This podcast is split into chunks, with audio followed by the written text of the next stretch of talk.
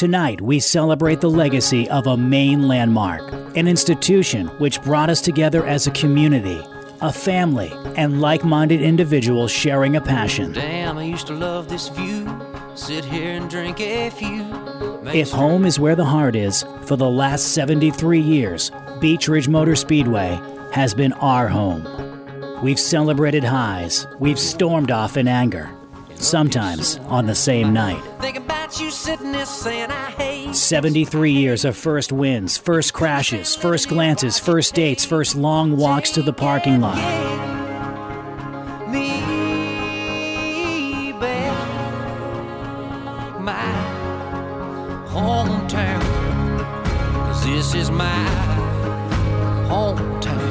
From 1949's original champion Dick Garrett to 2021 Pro Series title holder Gary Smith and everyone in between. All time champ Ralph Cusack, the Iron Man from Windham Dick Walstonhune, the Maietas, Babs, Gahans, Johnsons, Fields, Boobars, Berries, Watsons, Libbies, Morses, Drews. Names like Billadu, Rowe, McCabe, Stevens, McClure, Durgan, Randall, Westcott, and countless others etched in history.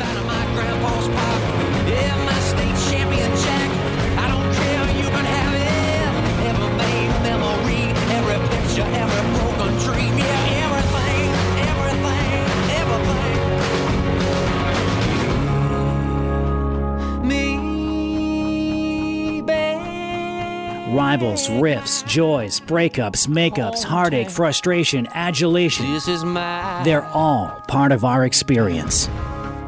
And we're still here. Teams are in place, drivers are ready, but this feels different. This is different.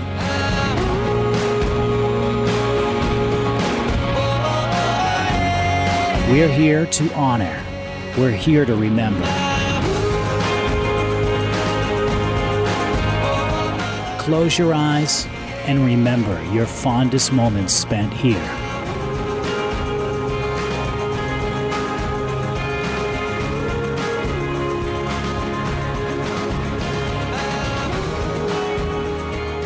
In the end, we will talk more about the journey and not the destination.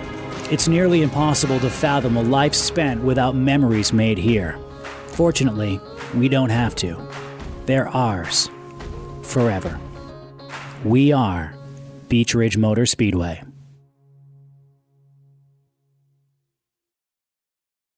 It's one thing to think or even say that you'll outlive something. But when the reality hits and you see it auctioned off or ultimately dismantled, it hits differently. And I wouldn't say that it hurts, stings, or there's anger, or, you know, I mean, I think a lot of that is past.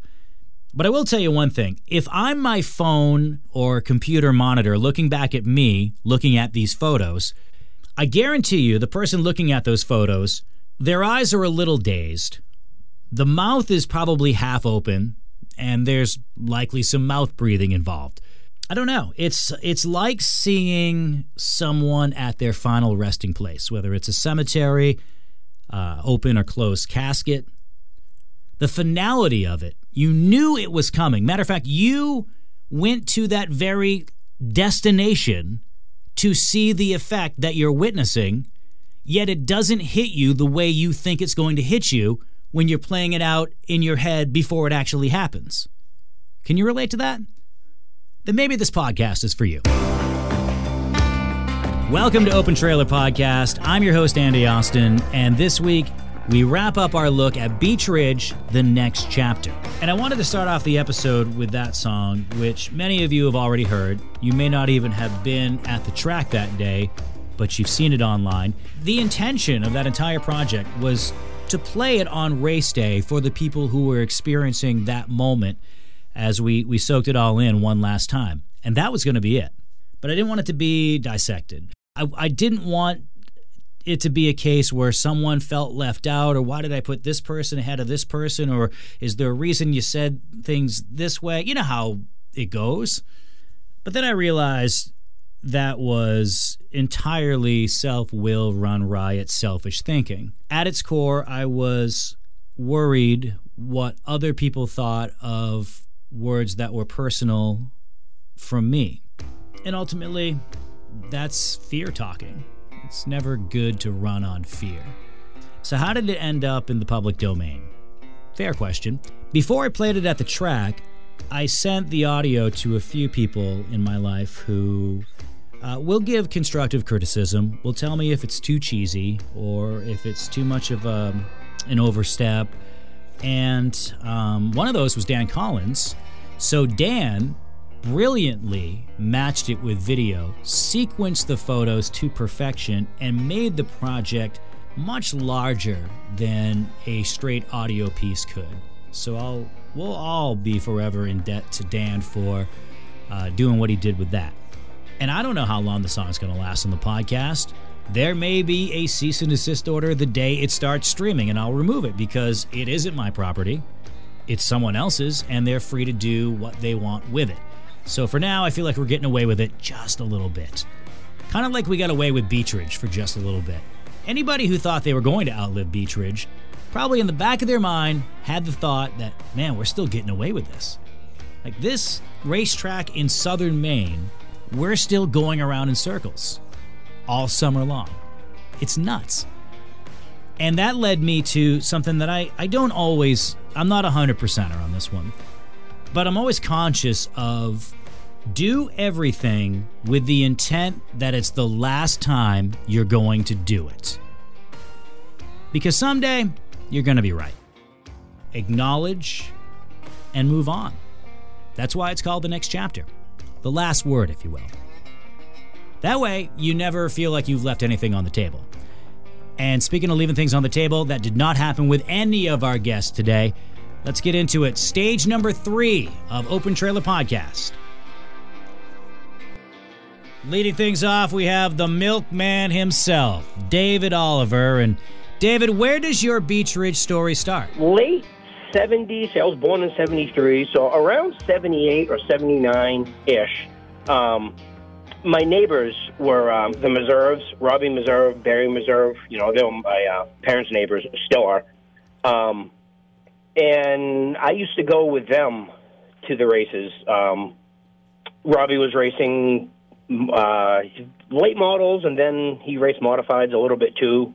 So whenever the modifieds came, when they got rid of the supers, the supers, and so seventy nine ish. Yeah, 78, 79, yeah.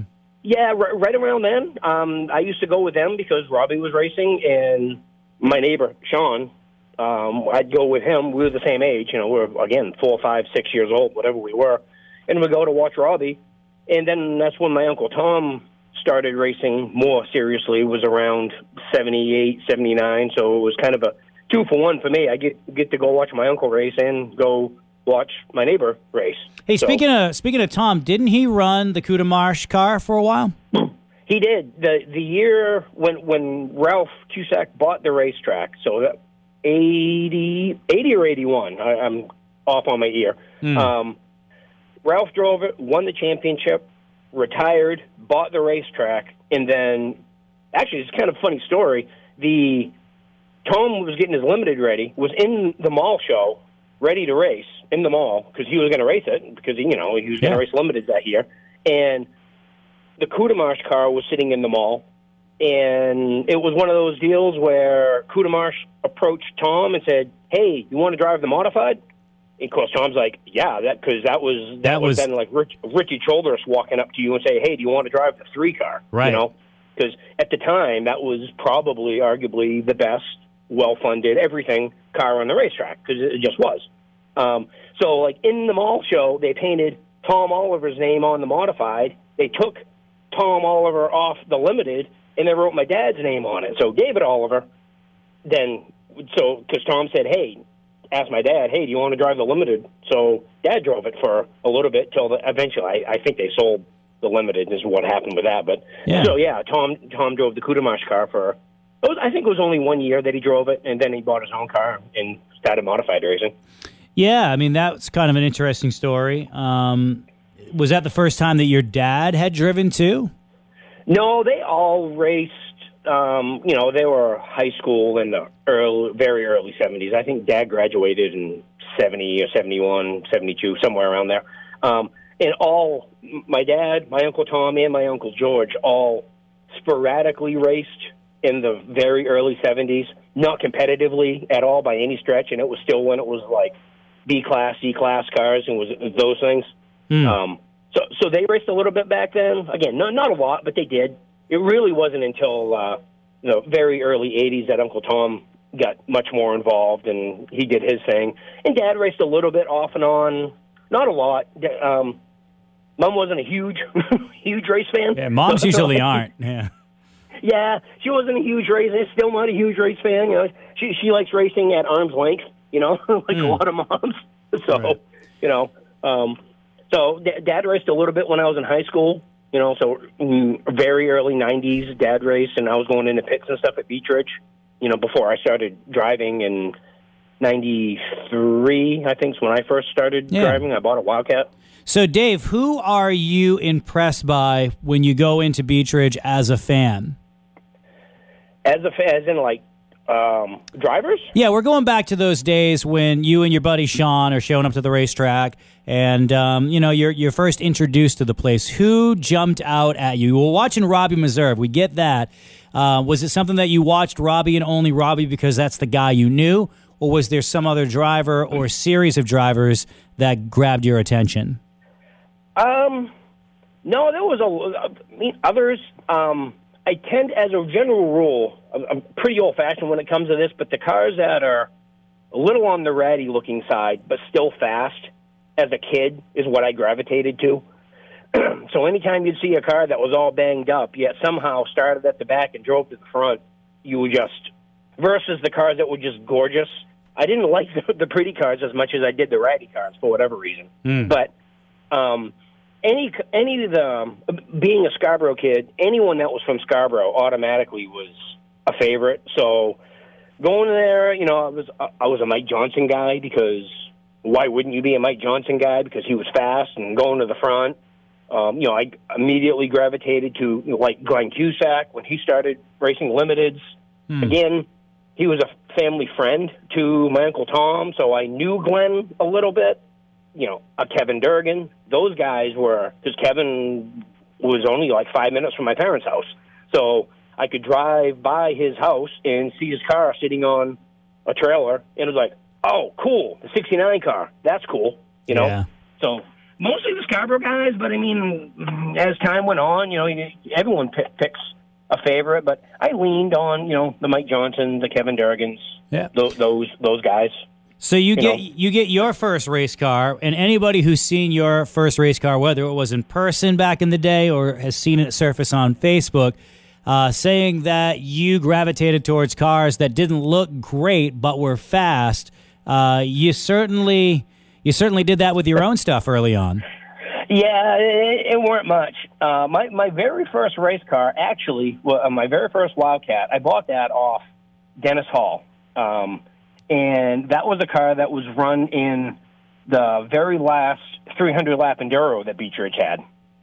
Wow. And yeah, yeah, and it sat out behind his house, and I bought it off him for three hundred dollars, and it, I, it was, I mean, it was literally an enduro car, and I bought it and converted it to a Wildcat, which didn't back then didn't take a lot. You know, it was the the Wildcat division back then was was some stock. You, they were they were supposed to be street cars with like a roll cage in them. That's what they were.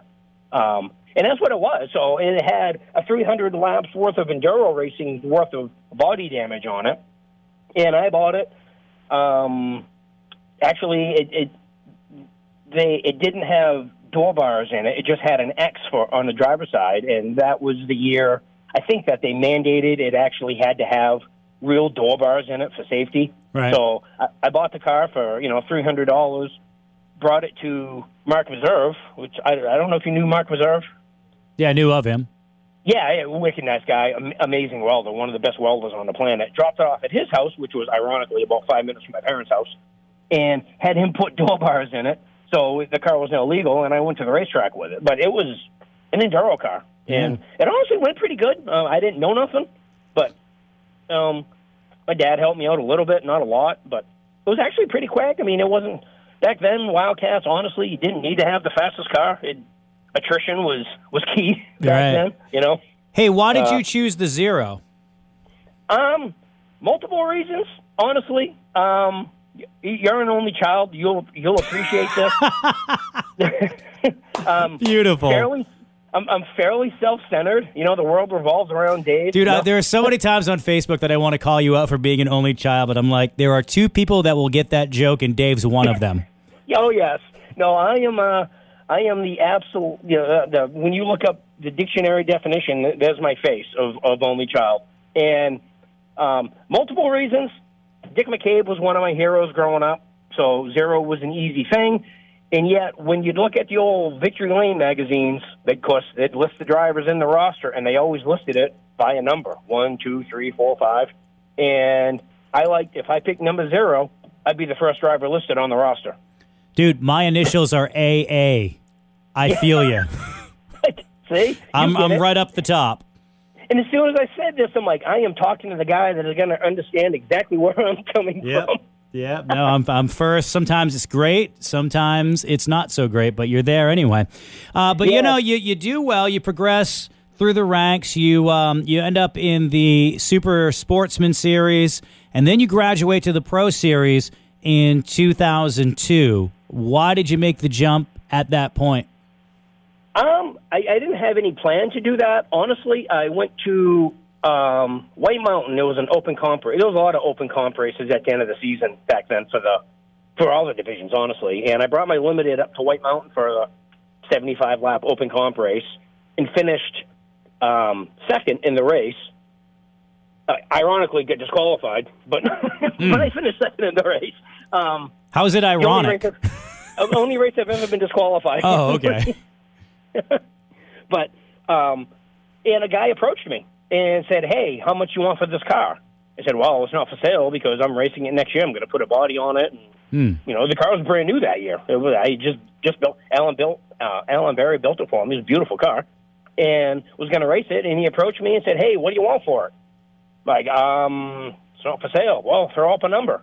And I said, um, twelve thousand dollars because I knew um, Dickie Dearborn, Richie Dearborn's dad, had a late model pro stock for sale for twelve thousand dollars. So I said twelve. I didn't think it was worth that, but twelve grand. He said, "I'll pick it up tomorrow," and he gave me five hundred bucks or something like that to hold it. I Wow. said, "If you don't show up tomorrow, this five hundred dollars going in my pocket, and you're not getting it back." And he showed up the next day with the rest of the money and bought it. So that was on a Monday. And on Tuesday, I drove to Dickie Dearborn's house and handed him twelve thousand dollars and put a late model in my trailer. Was that the one that Richie had been driving? Yeah, yeah, Richie. They they had a couple cars at that point, and I think they were downsizing a little bit, or I don't know. They they had two or three cars going, I think, at one Right. point. And, um, so either way, it was a older Alan Berry car, but that's who I was doing business with. You know, Alan built all my limiteds, and I was friends with all those guys, so I bought an Alan Berry car, and I knew Alan would be able to maintain it. You know, help. You know, when it got all banged up and stuff. So How did you meet Alan? racing.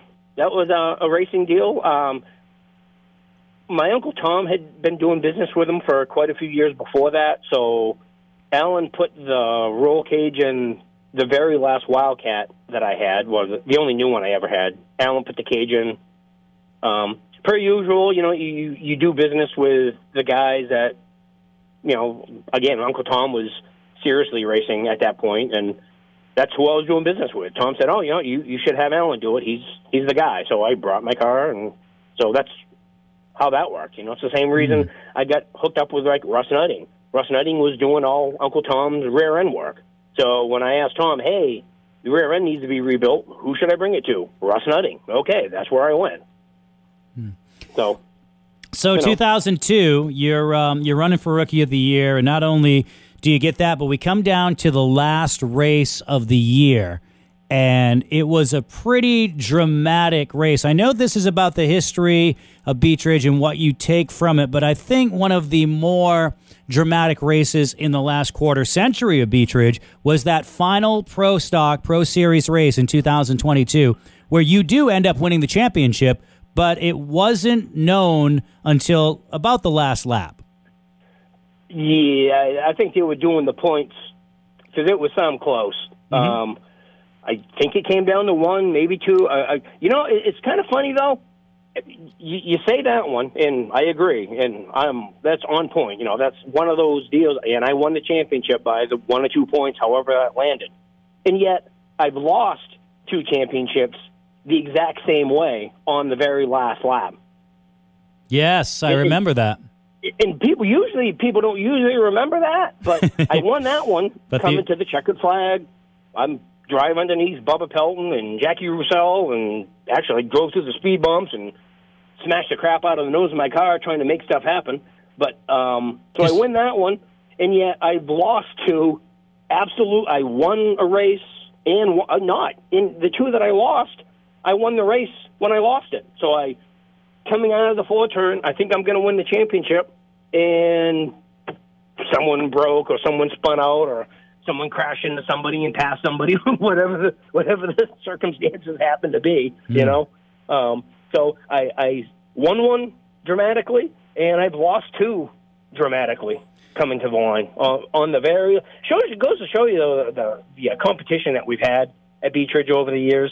You know when because it's not like I'm the only one. There's been a lot of us that have r- r- literally come down right to the wire. Last couple laps is when it is probably a little bit more rare that you're like coming out of the four turn and you find out if you're going to be the champion or not. But uh, it's, it's just been tight racing over the years, and, and the point, just the point structure alone makes it that way. You know, the, the, there's not a big point spread.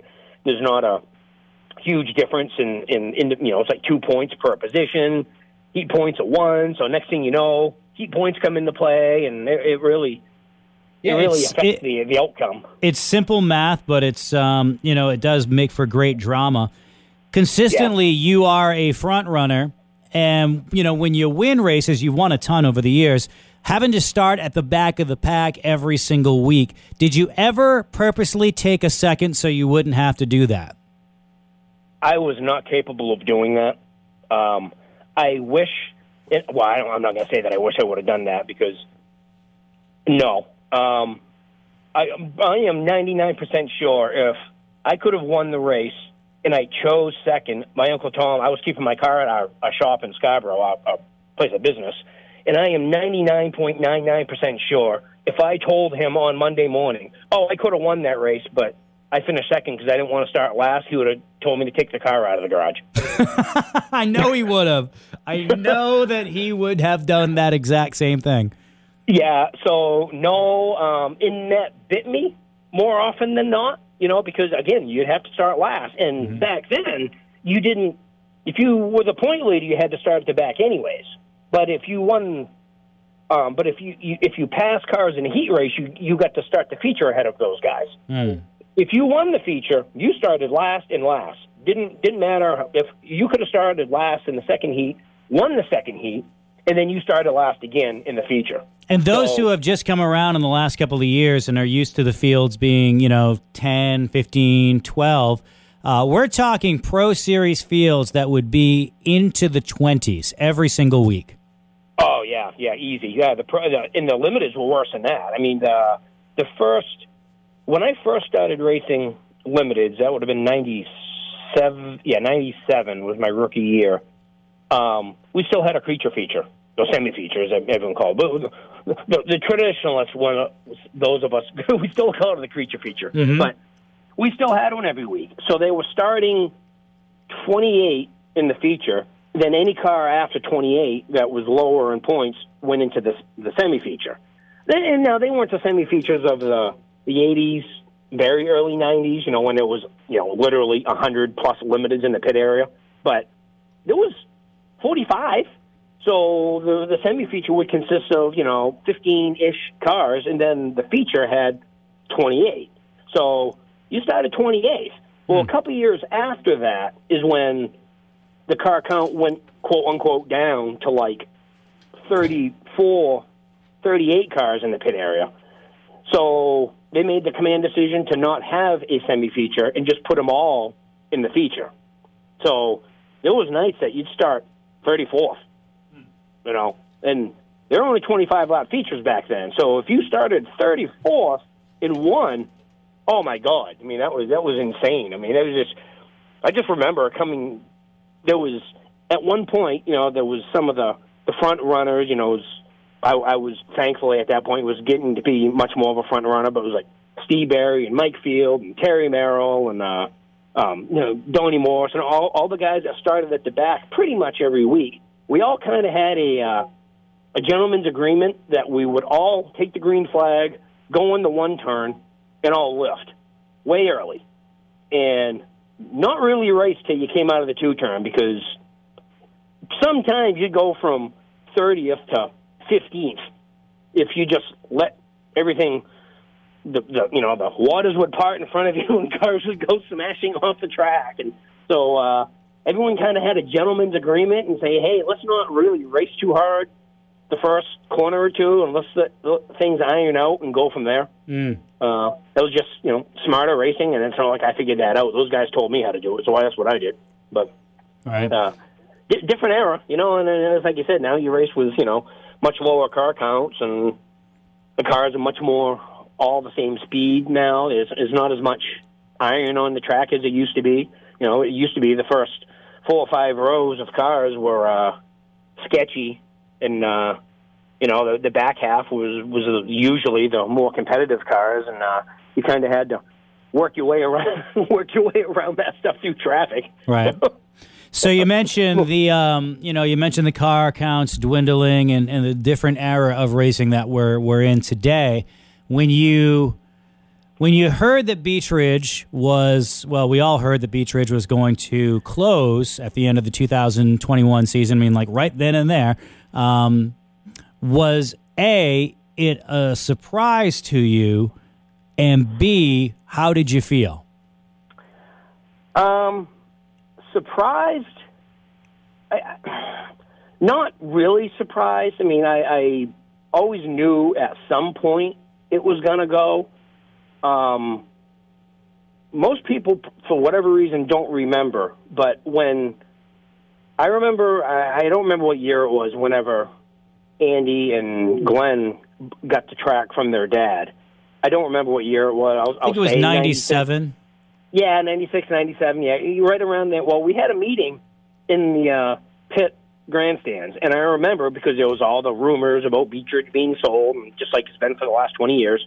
And I remember the meeting where Andy sat there because Ralph owned the track, and Andy stood in front of us and said, "Well, the track has been sold." And blah blah blah, and we're all like in shock because you know we don't know what's going on. And he said, "Me and my brother bought it, so things aren't going to change too much." Like, "Oh, cool, awesome." You know, but in that meeting, I specifically remember Andy saying, "I have a ten-year plan, and you know, to do this, do that. You know, bring in the NASCAR sanction, blah blah blah. You know, that's that's when all that stuff started to happen. Um, whatever, and you know, he had his little business plan that was going to work or not work or whatever. But I remember that meeting. So the fact that he went as long as what he did kind of shocked me. Um, you know, obviously Scarborough itself, the, the property value in Scarborough is absolutely out of control. And on top of Scarborough is an exceptionally difficult town to do business in because they are. Um, so that side of it didn't shock me per se. You know, obviously I wish he would have sold it to someone who's going to keep it a racetrack because that would have been the much better choice. But that was not my decision. It was not Dave Oliver's racetrack, so I can't make that decision. But when I heard it, um, huge amounts of disappointment, heartbreak, anger, and uh, none of that's gone away. Um, that hasn't gone away at all. Uh, I grew up there. Uh, I still get angry about it when I think about it. I get really mad. I just get mad. So I try not to think about it. I don't drive by it. Uh, I see all this the auction stuff going on, and I won't spend five cents on anything. I won't do it. I just refuse to. Won't do it. Yeah, I'm with you on that. Um, Yeah. you know, and yeah, it's. I think we all go through the different stages of grief, and um, you know, at the end, we, we have acceptance. And I think that's what this little detour of the podcast has been the last couple of episodes. It's just, you know, to, to get somewhere, to get to some sort of acceptance so we can move on and, and create the next chapter. A next chapter that you're living with your family and a ton of friends that you wouldn't have met if you had not had the Beech Ridge experience. Matter of fact, I don't think your life would be nearly what it became had it been for the racetrack based on who you met.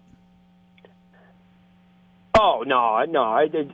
I, uh, I, the racing literally made the person ultimately that I have become and the life that I have had.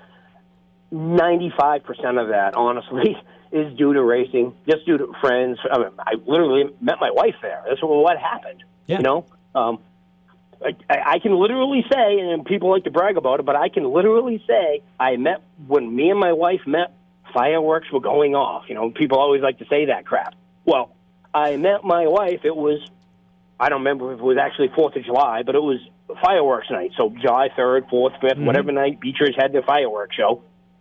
That's literally when me and my wife, now wife, started talking. The fireworks show was going on, and we were standing there talking. So I can say fireworks were going off when we met, you know. Yeah. So um, that, that's a thing, you know. That's I, I've met so many, so many good friends.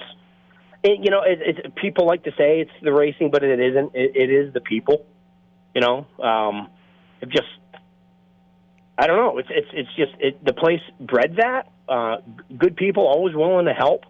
Um, you raced against them, and you mumbled they might have done something and whatever, and you didn't like their driver or their crew guy at some particular points or whatever. I mean, it's just a bunch of rednecks going around in circles, you know, and we all fight for the same position, and you get your chosen guy, and sometimes you not might not be happy with this guy or that guy or girl or whatever, but ultimately, it you What's been uh, back around. what was your favorite Beech Ridge race? The one that you've been Oh. involved with. Um, I don't. There's been so many that have just been really, really good, but um, you know, for whatever reason, winning my very first limited sportsman race was huge. Um, again, sitting in the grandstands when I was a kid, limiteds was always my favorite division. The late models and modifieds got all the glory, and I love modifieds. I'm, I'm that guy, but the street stock class, limiteds for us at Beech Ridge, were, was always my favorite division. Mostly, there was the most amount of cars and a lot of racks and a lot of regular guys in them. Again, ratty looking cars, and I love that. So when I won my first limited race, it was amazing for me. Um, and when I won, it was really good because Steve, I had actually bought Steve Barry's old car. My first limited was Steve's old car, and he was at that point driving the 12, the white number 12 car that he won like seven, eight show. I mean, he was just unstoppable in that thing. Um, so I won, and he either finished second or third. So I, I held him off for, I mean, I wasn't going to hold him off for long, but I managed to hold him off for a few laps, and I win. So that was wicked cool. Um, the 100 lapper that I won with that Bradley Babb and I kind of wrecked each other for 99 laps was was entertaining. Um, it was fun. It was very memorable because that is the first race and only race that when I pulled into victory lane right on the front stretch, I stopped. I was climbing out of my car. You know, you're announcing, "Hey, you know, woo, Dave won, whatever." And there was a Scarborough cop standing at the front of my car when I got out of the car and asked me if everything was going to be okay. Oh man. And I'm like, "I just won. I'm happy as hell." Yeah. so that was that was uh that was entertaining. You know, uh, good good to tell a story. You know, Bradley came right over after. You know, we, we again we didn't treat each other all that well in that whole race. Right. Um, did a whole lot of uh, we swapped a lot of tire marks, and uh, and he came right over and shook my hand, and we both said on on the racetrack, let's never do that again. Yep. No, he's one of the most you know. stand-up people of that generation. I think Brad is. Yep. Yep. No, uh, damn good little racer. Uh, I, very, very talented. Um, and yeah, no, uh, No, I didn't know how the conversation was going to go with his mom. I was a little bit worried about that. Yeah. now there fine. is to bring it full circle. Now there's a mom who's really involved with racing. very, uh, very passionate about it. You know, um, yeah, she. Uh, no, I remember we, we were on the tech pad after the race. I, I again had already talked to Bradley. He was fine. I saw Bobby. He kind of walked by, more or less said the same thing. You guys really shouldn't. He didn't. He wasn't bad. You know, I, didn't know what to expect with him. Kind of gave me a disgruntled look and said, "Hey, you guys really should. You know, cut that out." Yeah, yeah. No, that ain't gonna happen again. He was fine. I saw, saw his mom coming. I'm like, oh, here we go. I don't know what this is going to be. She walked up, gave me a really dirty look, came over, gave me a hug, and she said, I'm really unhappy with you, but I'm okay. Like, It's okay, the Carla okay. Babb seal of approval. I'm like, okay, I survived. Life is good. All right, Dave, that's awesome. Uh, I thought we were going to talk for five minutes, but we ended up talking for half an hour. Uh, it's been a Ah. pleasure. It's all gold, and um, I really appreciate you taking time out of your day for this. I really appreciate having me on. You know, I, uh, I I love your podcast. You do a great job with it. I listen to it all the time. You uh, get good people on there. The stories you get out of people is amazing. So uh, please keep that up because uh, uh, we need that, uh, particularly now. But the, the not not necessarily my generation, but listening to the stories from the older guys is uh, it's absolute gold hearing the stories. So please keep that up. One of the most intense battles of 2021 was in the Beetlebug division, starring Dustin Sally and eventual champion Brandon Lazat. This is called Beech Ridge The Next Chapter, and Brandon's next chapter has already started. Yeah, we um, we took the trip up to Wiscasset Speedway last weekend. Um, love the facility. Um, the Jordans do a fantastic job of uh, running a racetrack. They're amazing people to race for, um, and we had a pretty pretty good showing. We finished fourth, and uh, it's definitely a challenge moving to a, a bigger track like that. But uh, it was a lot of fun.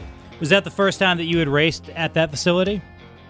Uh, I've raced there in the past, um, like their fall furies, you know, at, at the end of the Beech Ridge season. Hmm. Uh, but this was only my third or fourth time going up there, so it was it's still kind of new, trying to figure the track out and meeting the people and doing the right things. But uh, it went pretty well for the first time. You know, for um, for someone who has been around the track, say thirty years, forty years, uh, some would look at you as as you know a fairly new person in the grand scheme of the Beech Ridge story. But you've been around for a while, not just as a driver. Tell me how you got started with your Beech Ridge story. Yeah, I think my first time at Beech Ridge, I was probably four or five years old. Um, my cousins and uncles used to race there, uh, and still, you know, part time do or did. Hmm. Uh, the Stone, the Stone family. So growing up, I'd go watch my cousin DJ uh, race Beetle Bugs, which is you know what I how I got into it, doing what I'm doing now. Um, but I grew up watching him, and then once I was old enough to sneak in the pits, I started doing that and helping on cars, and then finally got the opportunity to drive and develop that into pretty much where we're at right now. How did know, you get the opportunity? How did you get the opportunity to drive? Um, I, you know, I was always interested in it, but I, you know, they made me put the work in first, learning how to actually build them and uh, maintain and how, you know, get the setups and figure out how they work before they even let me in a seat. And then, you know, once I did, I, I started okay, and then just slowly started getting a little bit better and better, and then that turned into this year with six wins and a championship finally. Yeah, I mean, you teamed up with I, I would call it the super team of the Beetlebugs. You started rolling off wins, and uh, you know, you know, did get your championship. But talk about the years you came close. Yeah, there was a, there was a couple. Um, you know, the last two full seasons that I had ran, I think it was uh, 2017 and 18. Hmm. Um, we finished second, you know, back to back, and missed it by single digits, you know, point point wise. So it was um, exciting, humbling, frustrating, a whole mix of emotions when you, when you're that close, and you know, you you see your goal after all those weeks and you know, but I think it just made it a lot sweeter this year, finally being able to do it on my own because this was the first year that I've owned my own car and just did my own thing. So it was uh, it would have been awesome, obviously, to be a three-time champion this year. But um, I'm excited that we were able to accomplish what we did this year. Oh, I thought you were uh, with Randy. So I was with Randy um, for those two times that we were close. But this year was the first year we I actually bought the car from Randy, me, my parents, and some family friends. So they they basically turned the keys over to me and said, "Do what you can, kid, and good luck." So I I was a one-man band all year this year, really. What is it like being on your own to not have that that security blanket or um, you know the net, if you will? Whereas if you fall, it's it's on you. Yeah, I mean, there's a lot of pros and cons to it. Um, pros being I don't have to, you know, go and ask permission to do something. It's if, it, if I think it's going to work, I, I just get to do it. Hmm. Uh, cons being is, you know, didn't really get to have a lot of help behind the scenes, you know, in the shop during the week, and um, I mean, there was, uh, you know, some friends that would come, but nobody that was, you know, fully committed to it. So all the big decisions and the big work was just on me, and um, which was a great learning experience. Um, but I decided, you know, moving forward, um, that it was just it was really tough doing it alone. So that's why I teamed up with um, Kurt Dumas Racing for this season. Oh, right Um, on. So now we're all together, me, Dustin, Sally, and Butch Keen, all up at Wiscasset. Before I touch on Dustin, because it was quite the epic battle all year long, um, I want to go back to the fact that you were on your own and you didn't have a lot of help and you still achieved the championship. Would you have been able to do what you did this year if you didn't have the experience with the Stone family years ago? No, I mean I don't think there's any way possible. I mean, they they've taught me everything that I've ever learned about these cars or in racing in general. So I mean I give almost all the credit to them. And I mean Randy Pimpere too. You know he put me in a car for a few years and we worked pretty well together and almost clicked off a couple championships there too. So it's taken a lot of years of you know working with different people and driving to finally be comfortable and say I, you know I think I can actually do this. You and know- to see it all come together was was pretty sweet. And it did come together on September 11th when you were ready to, I mean, in your moment, claim your very first championship. Um, you know, something years in the making after coming so close for a couple of years. And then the news is delivered that it's not going to be a racetrack anymore. What was going through your mind? I mean, it's, a lot of other people have said the same things. Like just the highest of highs, standing up, you know, stage side to immediately like the lowest of lows, and you know, it was standing, you know, with some of my good friends like Brandon Johnson and Brandon Williams, and we're all, you know, excited, got our first championships, and you know, hanging out, and then you know, when that all started unfolding. The one thing I remember was just looking looking through the crowd and just at the faces of not even just you know other race car drivers, but the families and the friends. I mean, I had my whole family there, and you know people that have been watching me for years, and it was just so mixed. You know, like some people didn't even understand what was being said, and some people were you know already you know tearing up, and it was it was insane. And the the hardest part was looking at you know like the track workers like Dickie and Dan and Sue, and knowing that they had no idea what was going on was probably the most shocking part because it was just such a Hmm.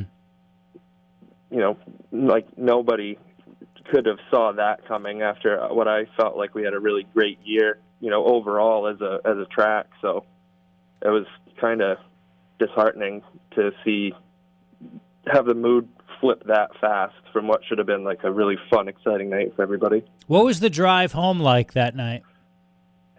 Uh, it was just me and my now wife, and it was uh, it was very quiet. Actually, I mean we we had a whole you know plan for afterwards. We were gonna go back, um, have a little bonfire and some beverages, and hang out with everybody and celebrate. And we just went home and went to bed. I, I had no ambition to do anything fun at that point. Hmm. Yeah, I mean that's uh, that that hits, man. You know, it isn't a small business closing. It's uh, it's the people that we meet along the way and that we interact with and we're affected by. Who would you have not met in your life if it wasn't for the Beech Ridge experience? Man, I don't know if we have enough time to list it all. Really, I mean, some of my my best friends that I speak to almost every day. You know, um, the Alexander family, uh, the Farringtons, uh, Jeff and Julie Walker, and Lindsay, and I mean, the list is just endless. Really, there's so many people that I've based my life around. Basically, you know, it's when you have people that spend the same amount of time as you at certain places and share similar interests, you're going to be drawn to each other, and that's was like a beautiful thing because at a young age I had so many people that I could just call and hang out with or, or go to a race, you know, do do the stuff that I liked to do and it was never an issue. We could always just go and hang out and the the race the racing family in general is just totally its own breed. I mean, if you need anything ever, they're the first ones there to to do whatever, you know, if you need help with anything and there's almost all genuinely great people to be around. What I thought was interesting about the racing family and um, your championship run, which was so back and forth with Dustin Sally, you'd win, he'd win, you get multiple wins, and vice versa. Uh, you guys were pretty damn close off of the racetrack as well, and you developed a friendship. Yeah, um, which was I would I wouldn't change it for anything, but it was almost surprising. You know, when you're battling that close to somebody, you'd almost think it would start more of a more of a rivalry. But um, I tried. We, yeah, yeah. Um, we we developed a, an awesome friendship, and um, that that friendship led to uh, you know us becoming teammates. You know, for this year, uh, which is great. And uh, obviously, he's a great guy, great driver. You know, kept we were neck and neck all all season long. So, you know, happy to have him as you know part of you know our team also. But aside from racing, he's uh, he's a really great friend and somebody I like to spend you know time with and do stuff outside of the racetrack also.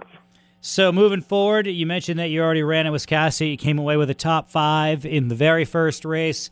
Um, what does it feel like moving forward at a new facility? Uh, well, I mean, you know, they say there's no place like home. So as much as you know, everybody's trying to find a new place and new path, it's never going to be the same. So that's you know something I'm trying to just swallow at first to get over that hump. But um, and it's nothing you know to do with Wiscasset specifically. I mean, I love the track and the staff and everything. It just you know just doesn't feel like where I'm supposed to be. You know, so the the plan is we're as of right now we're gonna look at running there full time this season.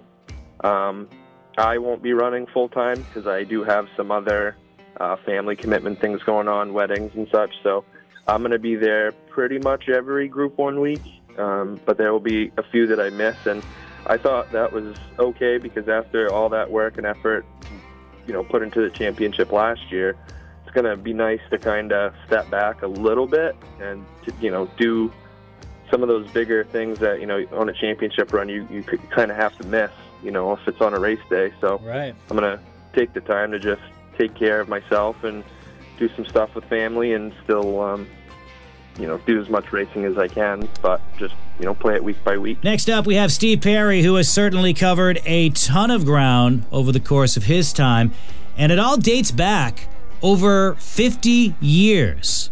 50 years ago, Steve Perry was sitting in the stands at Beech Ridge. 1971. Wow. Um, you know, we uh, we were involved uh, with um, my mom and, and her husband at the time. Uh, he was involved in working on a C class car um, with a guy by the name of Larry Chandler, who used to drive the pace car for Beech Ridge for many years. Um, and he was part of the pit crew. And then they started what has grown into, I guess, the limited sportsman class or wildcat. You'd have to really stop and think. Mm. Um, but they started what they called the D class. And he decided he was going to be a race car driver, and that's what he was going to do. So, you know, 1971, you know, was like the first year as a pit crew. You know, he was on the crew. Um, we started going to the races, and then um, it evolved from there. You know, you know, we always had cars at the house, his cars. Um, you know, met up with the Bilodeau family, Bob Bilodeau. Uh, the last couple of years of limited sportsman, I think the first year of his late model uh, sportsman career, uh, which turned into the Pro Series, uh, raced out of our shop up in up in Buxton, our little house that we lived at, and we've just always been connected in the racing world um, since back in the early 70s. Yeah, and even your driving days, which, you know, those who are of a certain age have never known that you were a driver. You mentioned Bub Bilodeau. Is that the reason why you were number 87? Yes, the exact reason I was number 87. 87, um, yeah, Bob Bilodeau, basically it. You know, um, he was, uh, you know, he was a good guy to be around. He was a, you know, a good guy to um, learn from, and just, uh, yeah. So, you know, much to these kids today that are starting in the go kart world, and they get a chance to pick their numbers. You know, a lot of people want to pick because of their short track heroes or maybe their NASCAR heroes. I mean, when Alicia started, um, my daughter started racing go karts. Um, I asked her, you know, what number do you want to be? She picked number 12, and it had nothing to do with anything local. It was because at the time that was Ryan Newman's number, and that was her guy, you know.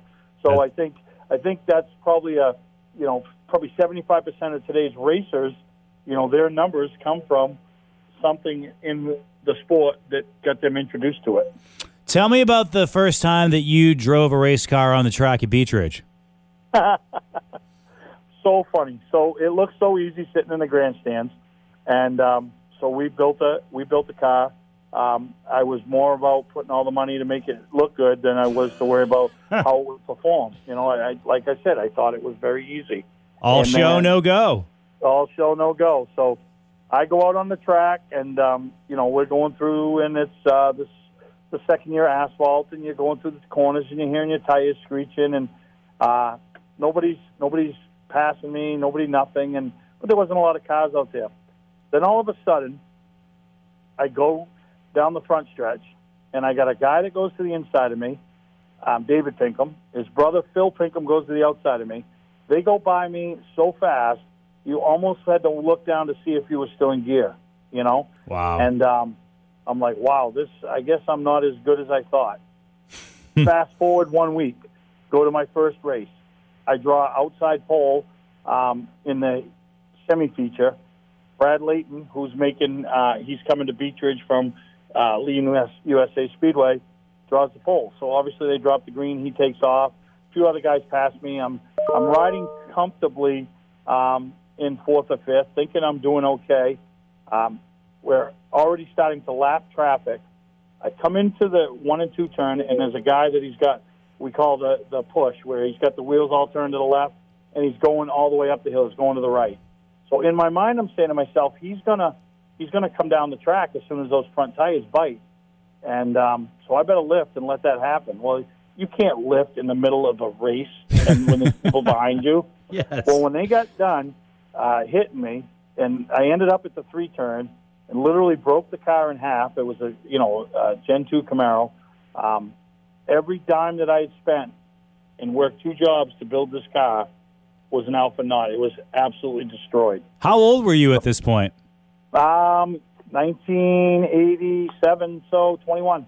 Wow. 21 years old, spent all your money, and had, I mean, really a couple of good stories that you have, you know, 35, 40 years later, but you didn't really have anything at the time. No, and, and I raced for probably four years. And when people ask me about it, and, I, and this is how I sum it up if I ran 110 races over my racing career, there was 15 nights where we walked out of there and felt like we belonged and we accomplished something. So that means 95 nights I was a back marker has been. Yeah, but on those nights that you felt that you accomplished something, what was it? Was it the finish or Well, yeah, it was, uh, it, you know, obviously the finish and, um, you know, um, racing with, uh, you know, with the competitors, um, you know, different competitors. And, and I only won one feature in my racing career over there. And it was exciting to win, um, especially when the guy like Kevin Durgan uh, stops by and, and congratulates you after. Um, but more importantly to that, that was back in the days when they had, you know, 60 to 80 limited sportsmen showing up on a weekly basis, and you had to qualify, and guys were going home.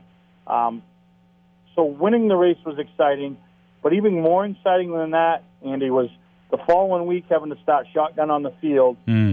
and coming up the outside with Brad Layton in front of me and Kevin Durgan behind me, and driving all the way up into the top um, top ten before a mechanical uh, something mechanical put me on. I think a rear end or something. But that was that was almost like a bigger highlight than the win because now you were you were with the two top dogs in the division, and you were as a group racing collectively towards the front of the pack. So, you know, I, I take that night and I think about it often, like, you know, and I say it all the time. A great night at the racetrack doesn't necessarily have to end up on the podium. Steve, what did it feel like to not qualify for a limited sportsman race? What was it like? What was that drive home like?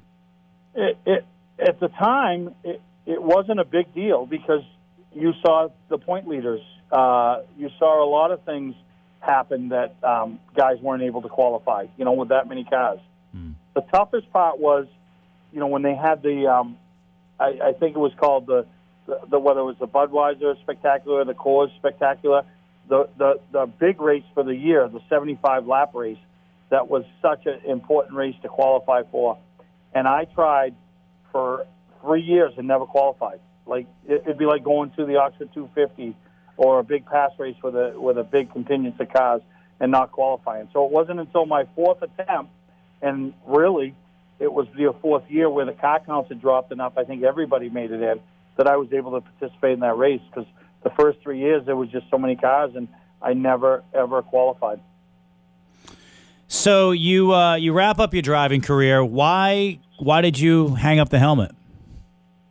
Um, honestly, Andy, I was terrible, and um, but I didn't have the support system of of some of these other guys had, and it's so funny. So, you know, a lot of your older listeners might, might remember this. So, I, I decided I was going to hang up my helmet, and I wanted to try becoming a car owner. Me and Danny Poulin had talked numerous times about uh, building a super sportsman for him to come out of retirement. You know, he used to run the modified, and come out of retirement and go back to in racing. So I bought a super sportsman. We did that, and um, back in 1994, and we showed up halfway through the year. Um, raced the, you know, he raced three or four times. The second night out in the car, he won. Um, but he had forgotten how much work it was to, to compete regularly on a weekly basis. And he's like, you know, I, I, I, I know I spent some money. We've got a lot of time invested here. I, I don't want to do it no more. So just, so find somebody else. So I actually got in that super sportsman car and had some success. In my actual last race of the year um, that year, me and Terry Martin, who won Rookie of the Year and, and was challenging for a championship the following year, um, we had a photo finish at the end. It was an ACT race. Um, I should have won the race. If I'd have known how to drive, I would have. Um, and that was it. It was like, it really wasn't exciting to me. I liked being involved in the sport, but I didn't need to be the guy turning turning the steering wheel. So it was at that point that I, you know, I hooked up with Donnie Colbert the following year and really took the role to the ownership level of owning a car. You know, we we raced with Donnie for a few years with, you know, the late models, and then you know just evolved from there. Steve, that to me sounds like when you started giving back to the sport. And if there is someone who has given back more than they have taken in Maine racing the last 25, 30 years, I can't think of someone who's done it more than you. And a very specific example of that would be the way that you have worked with Lewis Anderson over the years. Lewis was a guy who could not qualify for a race, but with your help and your team, you helped him become a NASCAR champion. Well, thanks, Andy. So yeah, so I've known Louis for years through through my brother Brick. We, his name's Mike Ramsey, but we all know him as Brick. Um, and you know, just hanging around and watching him, and always felt like that was a true racer. So back in you know early 2000s, we were working at the at the gravel pit over there where we had our own race team, and Louis was hanging around and he was helping us. We started investing a little money in him, and um, he, uh, you know, started getting a little better. Started, you know, being around people that understood racing versus just showing up. And um, yeah, it kind of took off. And obviously, you know, us spending some money and him already spending some money allowed him to uh, become a better racer. You know, he still has his moments, and we all know it, where you know sometimes we have to question what decisions he makes on the track. But um, he's a guy that has given so much to the sport and I don't think people appreciate him enough for what he's given on the track and off the track. Um, and in that year that he won the championship, how big a deal that was for not only him but the family. You know, because let's face it, Sarah, you know, the three girls, Danielle, Amber, and, and Nicole, have have given a lot to the sport. You know, Didn't- particularly, you know, that track. Didn't No, Lou have an alternator problem one day or a starter issue at the racetrack and said, All right, well, the only way that I'm going to get on the racetrack today is by going to my wife's passenger car and taking the starter out of that and putting it into my race car? Yeah, right across the street. So at the end of the night, on many nights, you would see everybody else fit, you know, out of the pits or having a beverage and you know doing whatever. Sarah would be standing there with a flashlight, and Louis would be taking whatever part he had needed off her personal vehicle or his tow vehicle off the race vehicle that he just loaded up. It was either all crashed up or bunged up or finished last, more than likely, and putting their vehicles back together so they could get home. You, you don't see that type of commitment nowadays.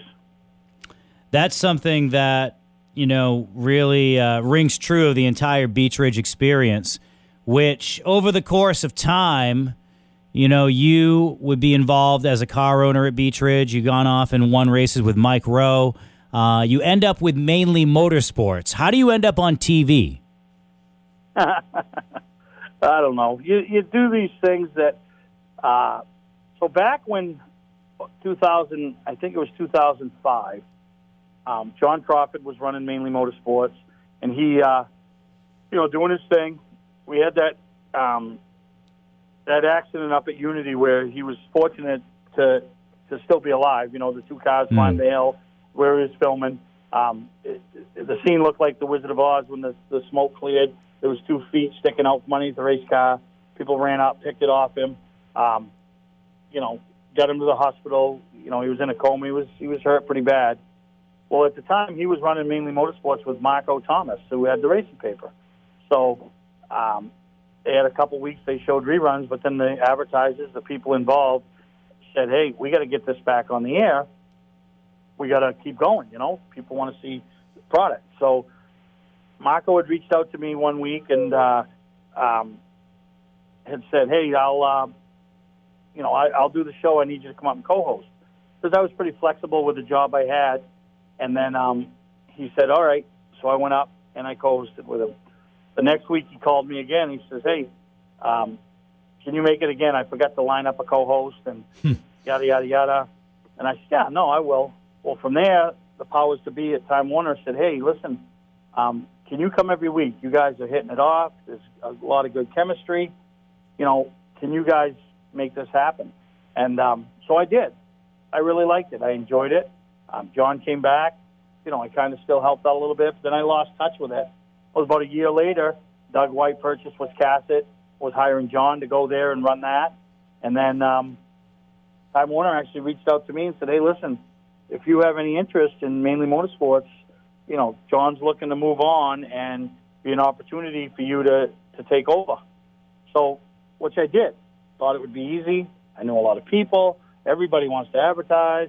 Well, obviously, it was at the time when the economy was, you know, headed the other direction. So it was a struggle, and it was a struggle for the whole 10 years plus that I did it. You know, a lot of money came out of pocket to, to keep it going. And I'll tell you, um, at one point, I was ready to throw the towel in. It was over. I was in so much debt over it. And a guy by the name of Dave Stewart reached out to me, Ryan Stewart's dad, reached out to me and said, "Hey, listen, if you ever need any help on anything, I'd love to be involved. I'm, you know, I, I you know, I'm not an expert. I've self-taught myself a lot of things on how to do stuff, and I maybe be an assistant." So I went and met with him, and we stopped doing the taping at Time Warner, started our own studio. He was doing all the editing, and you know, I owe it uh, such a great debt to him because that show would have been done so much sooner than when it was if uh, if he hadn't gotten involved. You know, and the show covered racetracks from all around the area, including Beech Ridge. And to bring it back to that in 2021, and really the last couple of years, um, getting back to giving back, you and Brandon Williams team up for a pretty incredible run. I mean, he knocked off a ton of wins this year, and you get him his first championship. What was 2021 at Beech Ridge like for you? Well, it was funny because um, Brandon, you know, dated my daughter. They had a you know a little baby together, and my granddaughter Charlotte. So, you know, always partial to him, try to help him out, you know, and all that. But Brick was the one that stepped up and gave him the opportunity to race. Um, he was going to run a four cylinder a couple years ago, and then uh, they took it to Lee one Saturday, and Brick was going to run it, and he ended up destroying it. So uh, Brandon, before his racing career got to get started, he was already out of a race car. so, so, uh, so Brick, you know, put some deals together like he always tries to do, and uh, he gets a car together, and they run the little Thursday Thunder program over there at Beech Ridge, and you know he's racing.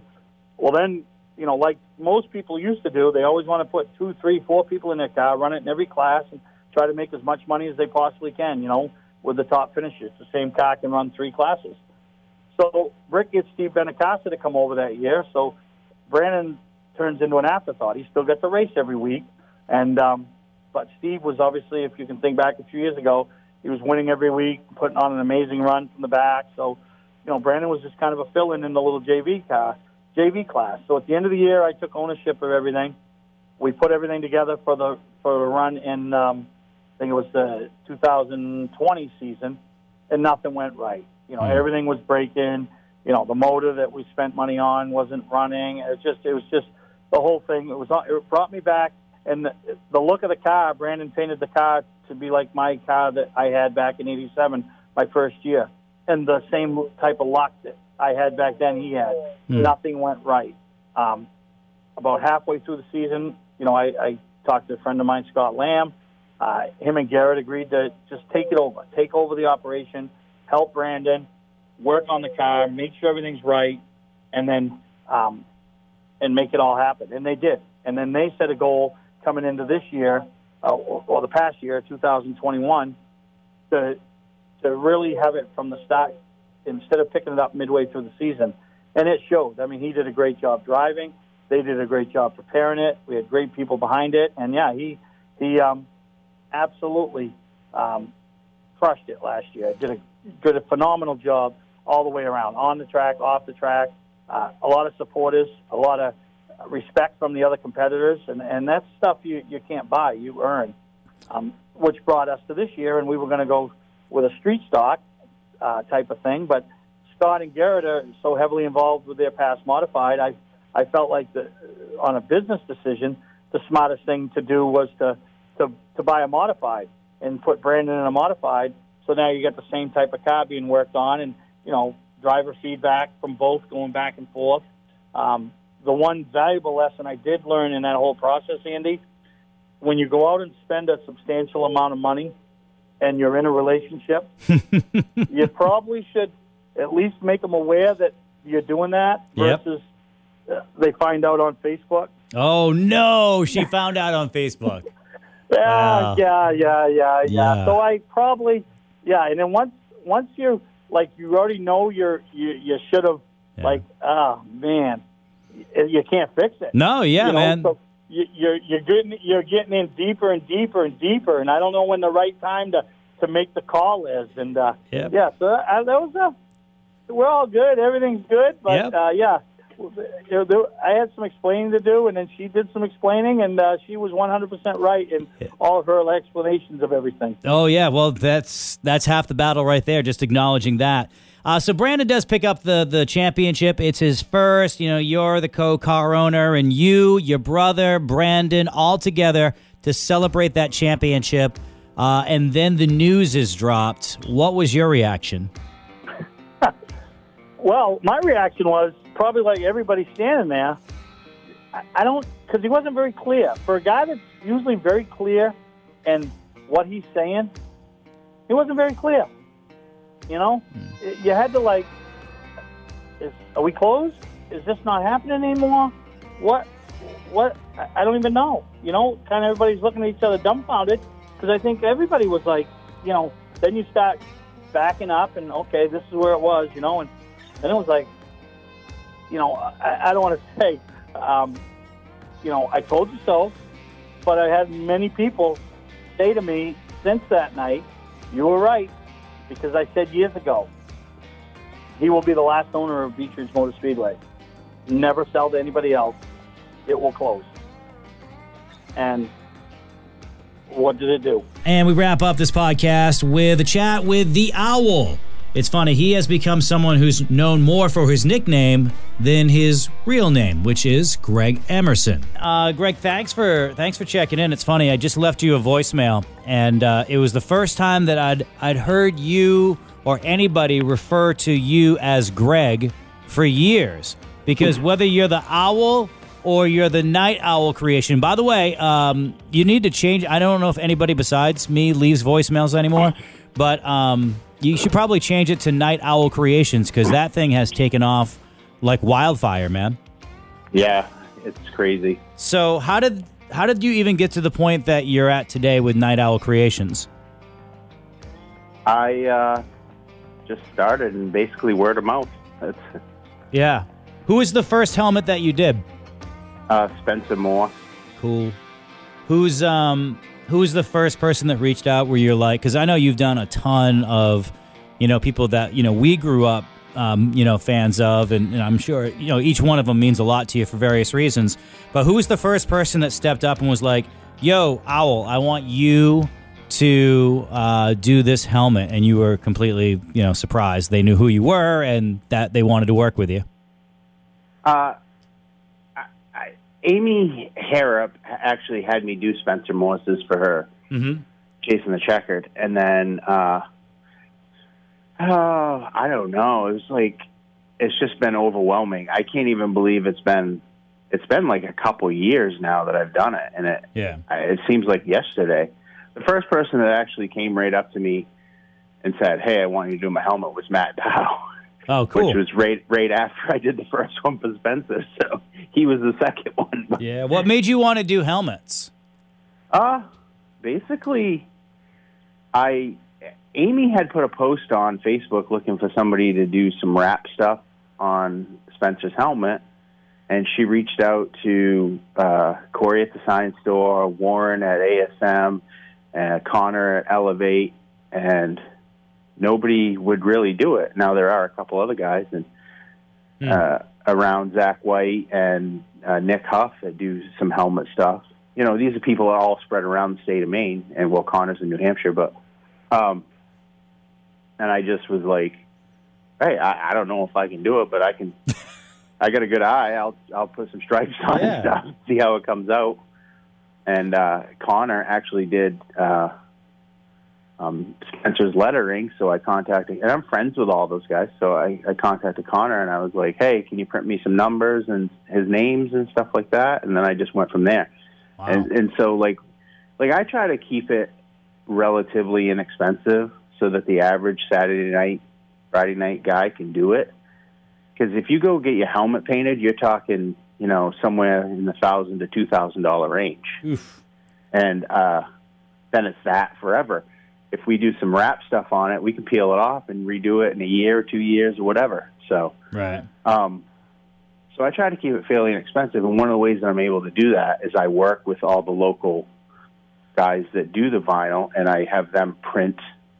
Like if it's Andy Austin's race car, I have them, you know, whoever Andy has to do his letter, and I have them print the stuff so that it matches the race car. Or if the customer doesn't care, then I, you know, use whoever's available. So Right on. What I've don't have a always uh, what I've always appreciated about you is that I mean, much like the helmet thing, it, it makes so much sense that you do it. Is that you know if you're going to carve out a career in motorsports, whether it's on a national level, regional level, local level, you have to have. Um, you know, you have to find your niche and have some longevity, and you've always found a way to if you're not going to drive the car yourself or be the crew chief, you're going to find a way to be in the game and be, you know, one of the best at it, whether it's spotting, whether it's uh, now the helmet thing. So it makes complete sense that you're doing this. Um, but a lot of people know you from being the owl, you know, the spotter of Dan McKeage's car. You had been around Beech Ridge, which is generally what this podcast has been focused on um, for for a lifetime. Uh, what were your first memories of going to the racetrack? I have been going there since I was three years old. Uh, in the stands, we sat somewhere between the flag stand and turn one. Uh, my uncle raced. Uh, Gordon Nelson, and uh, I went there from the time I was three years old, and I couldn't. It's kind of funny because I couldn't wait to to drive. Like I, my my mother tells stories of me getting in this car, and, and I paid attention at a young age to how they started the race car because it wasn't a key, you know. And I'm I'm actually out in the yard because it was just kept in the yard at my grandmother's, and I'm just out there sitting in the car playing, and I started it up one day. Luckily, it wasn't in gear. Or Yeah, anything, yeah. But, so, uh, but I I did that and couldn't wait till I was old enough to go in the pit and do something because my uh, my mother was a real stickler and wouldn't let me forge my age, and uh, so then I did that, and that was like, well, this year would have been like 33 or 34 years going in the pits. So uh, then, uh, and I always kind of wanted to drive, and then, you know, I, you know me, and a lot of people know me, and I'm a fairly big fella. Hmm. And then as I got older, I realized I'm uh, I'm like twice the size of the average driver, and if I hit the wall, it's going to hurt twice as much. Yeah. Yeah, you got that weight to carry. so I just, yeah, I, I smartened up, and I think it was for the best, probably. So you're growing up at Beech Ridge, sitting in the stands. Who are you uh, a fan of? Oh, Walton Hume. Yeah. I, I love Dick Walton Hume. I love, I, I kind of feel, I kind of feel like the era that I grew up in. Okay, so I was three in like 1975, uh, 77. Um, so from 77, and I don't remember like 77, 78, but like you start getting five, six years old, you remember these certain cars and these certain drivers on the track. And you know, I remember Walton Hume getting out and, uh, of that Yankee trade in Nova and standing on the door howling at the moon. You know, uh, I mean, he was just he was a character. He was an he he was an enigma. You know, Mm. so and you know some of those guys were, and so you know you you see that era, and you see what it got into, and then when you you you start seeing the mid '80s, and then you see the era that I started going in the pits and stuff. When I started going in the pits, and my uncle was still racing at the time, you know, we had to qualify to make the limited sportsman feature. There were nights that we went home without racing because we didn't qualify for the race. So Take me back. they- take me back to that first night that you walked in the pits as a crew member for your uncle. uh, it was surreal. It was it was like finally, you know, Mm. finally, finally, it, it, we can set the wheels in motion. You know, I couldn't learn enough as any faster than I could. You know what I mean? I, I, I there was, and I'm not that way anymore. But there were times when I was young that I studied. Like I read so many books and so and I mean I was I was a you know I was a pretty decent student in school and you know fairly I consider myself fairly intelligent Yeah. but like I like I focused on how to make us better and tried to do stuff and I don't know it, it that's how I was for a long long time Yeah. So, uh, how do you meet Dan McKeage? Oh, we actually knew like each other through through high school. He's the same age as my sister, so they're only like three years younger than I am, and we we just knew each other. We always knew each other, and then progressing. I worked with my uncle, and then I worked with Beaver Norton on his super sportsman stuff, and then my cousin uh, Chris Weber for a year. And then I can't remember what happened. I mean, it was a long time ago, it was thirty something years ago. But uh, he something happened, and I was just like my cousin stopped racing or something, and I had I had a, like a limbo. And Dan came up to me, and I remember this. We were standing. I was standing on the bank, like right below the like the judges' tower in the backstretch, and he comes up to me, and he's like, "Hey, can you come down here for a second and look at something for me?" Or something, and I, I don't know and then we just I don't know, it just took off from there. It wasn't he's like, you know, we just started hanging out and turned it into what it has become, you know. I guess that was 21 years ago. Isn't it isn't it weird how you just remember those moments in time, like just different things that stick out in your brain. You can't remember what happened a week ago. You don't know what you had for breakfast 2 days ago, but you remember Dan coming down to you 21 years ago and saying, "Hey, come check this out because it was the beginning of a professional relationship which lasted such a long time and we talk about different memories that stick out in our minds. There's one that was Dan's breakout moment it was in the Pro Series, uh, probably 2002 or three, where he makes this big three wide move to win the big 100 lapper. And I'm pretty sure that you had a big hand in that that moment. Do you remember that? Dan and I, you know, I started hanging out. I think it was I want to say like '99, 2000, somewhere in there. And then, like, I was just hanging around with him. I wasn't, you know, I was hanging around, tinkering. I wasn't like full involved in that time. And then, and that's about when you know he approached me and stuff like that. And then in 2000, we were gonna 2001, we were gonna go like full head of steam. And I believe it was 2001 when he won that race. So Okay. Yeah. uh, we were going to go full head of steam, and I had an opportunity come to me uh, through Dale Shaw to go work on his Busch North team. So I actually went and worked with Dale Shaw in 2001 on his Busch North team. It was, you know, one of those seasons where I would just pop into Beech Ridge whenever I could. But I happened to be there that night that he won that that hundred lapper. You Mhm. know, I, I believe it was 2001.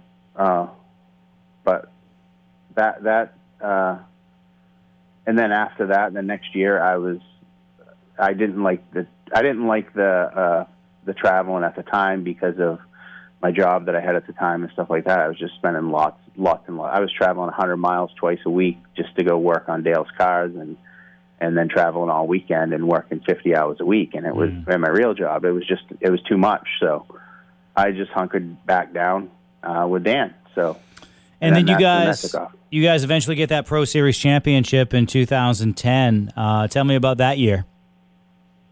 It was just uh, it was just like any other year for us. Really, we we focused on running good, but we focused on being smart. And you can't work on the car if it's trashed. You can't, you know, you can't get better if you're constantly fixing repairs.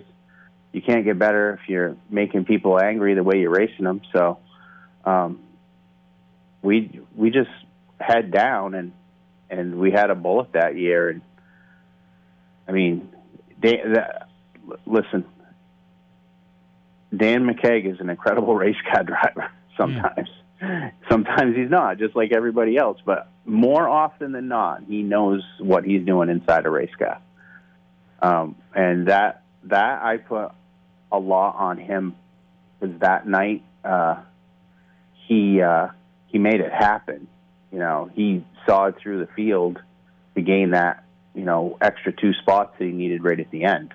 And we apologized to a couple guys afterwards, but they understood. You know what I mean? Right. So- Yeah, it's a brotherhood. So, Greg, uh, you and Dan, of course, have that iconic pairing for a number of years, but you also have a place in what will go down in Beech Ridge history as, you know, I mean, they had the, the one week afterwards and everything, but actually, no, wait, it was the final race. Yeah. So, you have a place in what will go down as the final race of Beech Ridge as you have teamed up with Wyatt Alexander and that whole family. How did that come about, and what can you tell me about that race that you won uh, that day?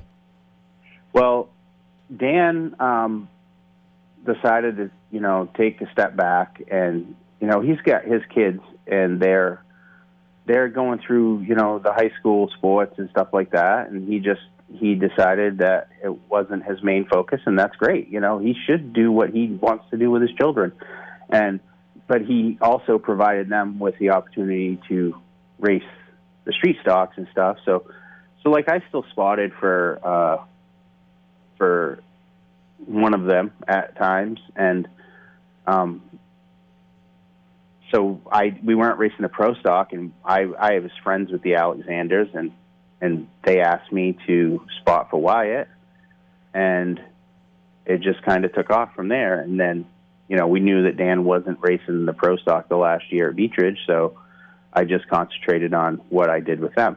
So, Hmm. uh, and honestly, like the last two weeks that were Beechridge, um,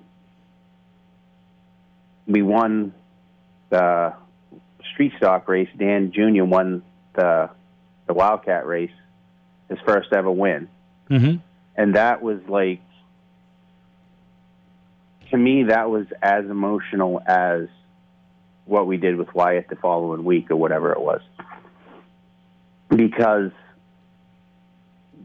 watching little Dan win was like what I felt, and this is just what I felt like. And like Dan and I hugged on the front stretch afterwards, and I was like, "This is what we worked 22 years for." You know what I mean? And it was just a, it was a moment, and you know, it's very, it's very fond to me. You know, I, uh, I don't know how to express it, but you know, I've known those, I've known those two boys since they were born. You know, there's pictures of me holding them in the hospital. So uh, it's just craziness, you know, Yeah. to think of think of time. But to to to win the last race with Wyatt, uh, I don't even I don't even know how to. I mean, I've I feel like I've had a lot of a lot of great memories at Beechridge, and to win that last race with Wyatt is right up there. I can't I can't put a I can't put an order on on things because they're all equal to me. Uh, you know, winning the championship with Dan. I had a, a past weekend where I spotted Dan in the PASS sportsman and we won that, and then I spotted Mike Rowe in the PASS race and we won that day. So I we won two features in one day with two iconic drivers. You know, uh, uh, then little Dan winning. You know, stuff that I do with with Beaver and my uncle over the years, and and finishing the the ride off with Wyatt the way that we did. Um, we had a, I, I don't know, we just we just hit on it, and we were we were in contention, and then Wyatt dug down in his belly, and I don't know when he went, he went, and I knew, and and, and I have a really good relationship with Wyatt, and still, I mean, obviously to this day, but it was it was a great. It was so, I don't know, emotional knowing that that's that at the time it was potentially the last race, which we now pretty much realize it is. You know, so Yeah, you go back to the day that Dan Jr. won. Nobody knew at that point that it was going to be the last points race because you have the high of the high of hugging, you know, Dan and talk about what you had accomplished or worked 20, 22 years to accomplish. And then, um, you know, we get the news uh, about probably about a half an hour to an hour later. Where were you when, when that happened and what were your memories of that moment? I was on my couch at home. Wow. uh, I, uh, for some reason, the day just really felt off to me. I don't know why. I just felt like uh, it dragged on. So, like, everybody went because there was an autograph session first, right? Yes. So, yeah, and then they did the awards. So everybody was going to, and I knew it was going to be like an hour and a half or something like that. And um, so I helped uh, Wyatt's granddad, Bob, pick up the stuff, and we got stuff, some stuff loaded up and stuff. And I'm like, hey, uh, I'm to take off. You guys get the. He's like, yeah, yeah, yeah. So I like literally, and this, I, you know, I haven't told a lot of people this, but like I left that night, and there was nobody in the pits. There was the only people in the pits was uh, um, some of Travis Buzzle's crew, uh, Rob, Robbie Emery, and you know uh, Travis's dad and stuff. And I know those guys, and like I got my backpack on my shoulder, and I'm walking out of the pits, and it's like a ghost town. Like trailers are there, trailers are open, no race cars, no people, and I'm walking out, and they're like, you know, hey, what's up? You know, good season, blah blah blah. You know, we talk for a few minutes, and you know, I said, I'm I'm headed home. I ain't gonna wait around for this. And I so I left, and it felt like I was walking out of a cemetery. It was like a ghost town.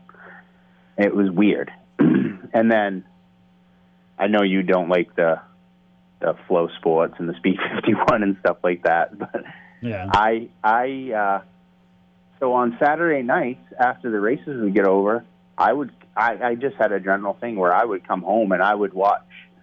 I would get home, and if I got home in time, I could click on Flo and watch features from like Fonda or someplace like that. You know, I'm just that guy. I I, I can't get enough of it. So, like, I'm sitting home watching uh, watching Flo, and I just happen to be scrolling on Facebook, and I'm like, "Are you effing kidding me?" And then I just shut Facebook off because I knew it was going to go bonkers, and I didn't. I didn't. I didn't. I didn't really. It didn't sink in for a few days, but then I started getting text messages from people about how it went down and stuff, and I wasn't there. I can't comment on how that was. Hmm. I, I I have the same feelings that a lot of people have, and uh, I, I don't. I don't. I don't even know what to say really. Do you know? regret not being there? No, I don't. Not at all. I, I, I don't know how I would have acted.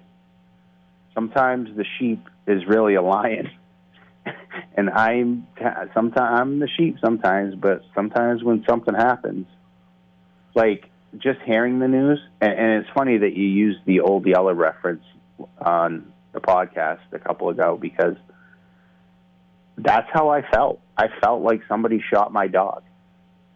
You know what I mean? And uh, I still feel that way. I, I don't. I haven't. I haven't even driven by the place.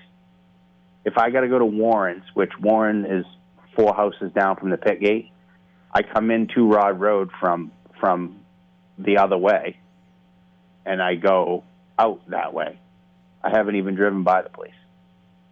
Wow. Greg, Like, um, go ahead. Bear, I, I, I would say I'm, I'm more on the bitter side than, than some, but I'm, I'm just, but I'm a realist also. So Yeah.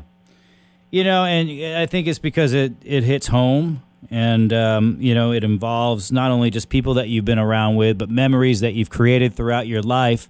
And, and back to the people that uh, you created those memories with, they, they had your back when you were going through a uh, extremely, you know, personal uh, battle uh, a couple of years ago when the racing community rallied around you.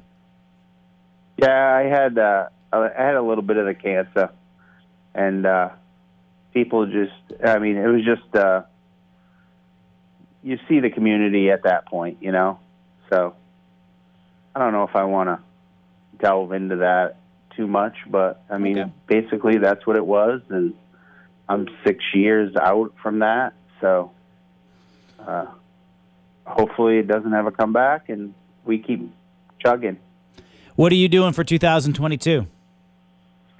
Well, I know that you know that I'm not.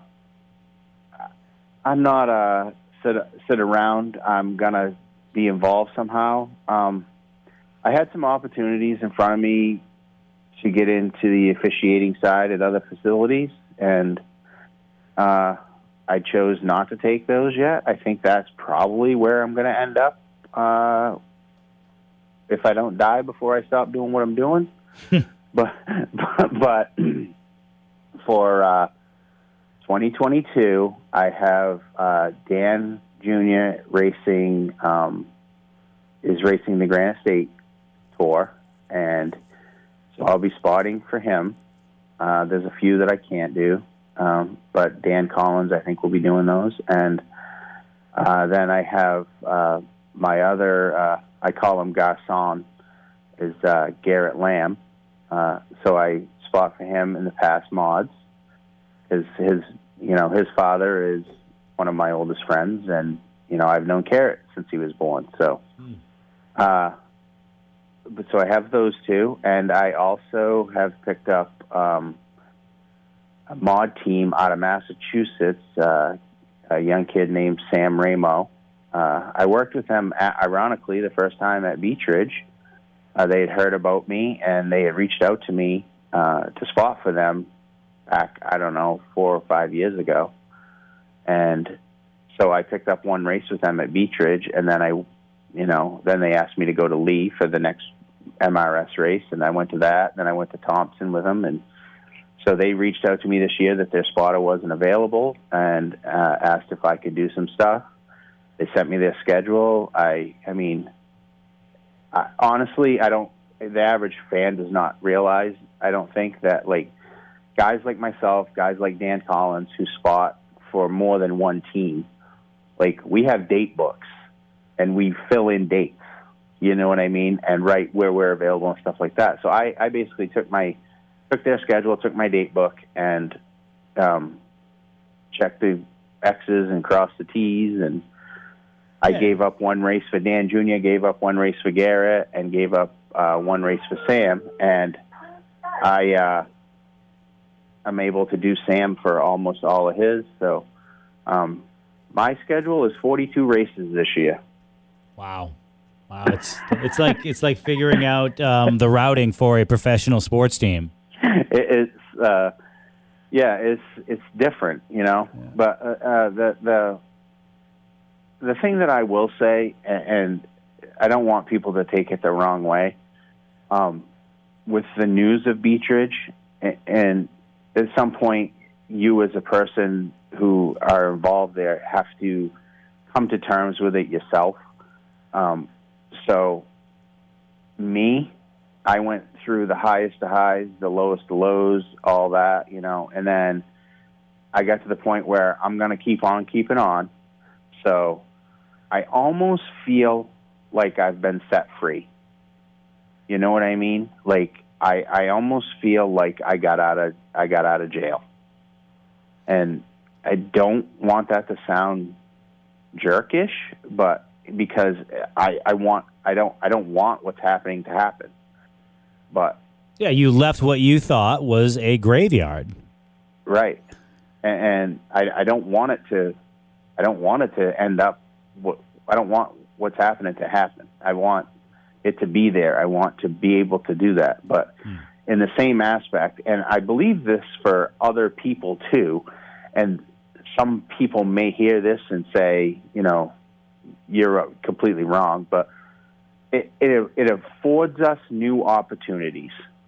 And if you you you aren't going to change what's happening because if you know the players in the game, you know how it works, and you're not going to change what's happening. So make the make the damn best of what you got in front of you.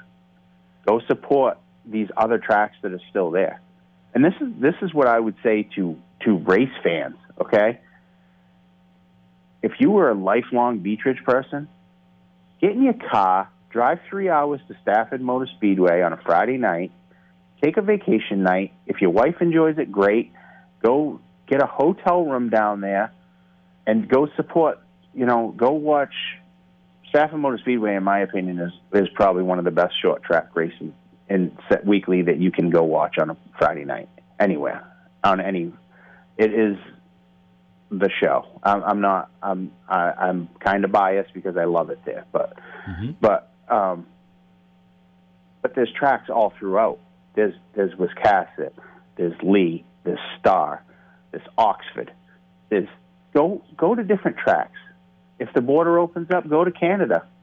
You know, uh, there's me, my girlfriend and I try to go to a new track every year. We try to take like one of those weeks and and that we don't have anything going on and go to a new track every year. Now it might not be a new track to me, but it might be a new track to her. Right You know? on. So me doing the modified thing, I went to a new track this past weekend. It was the first time I'd ever been to Monadnock.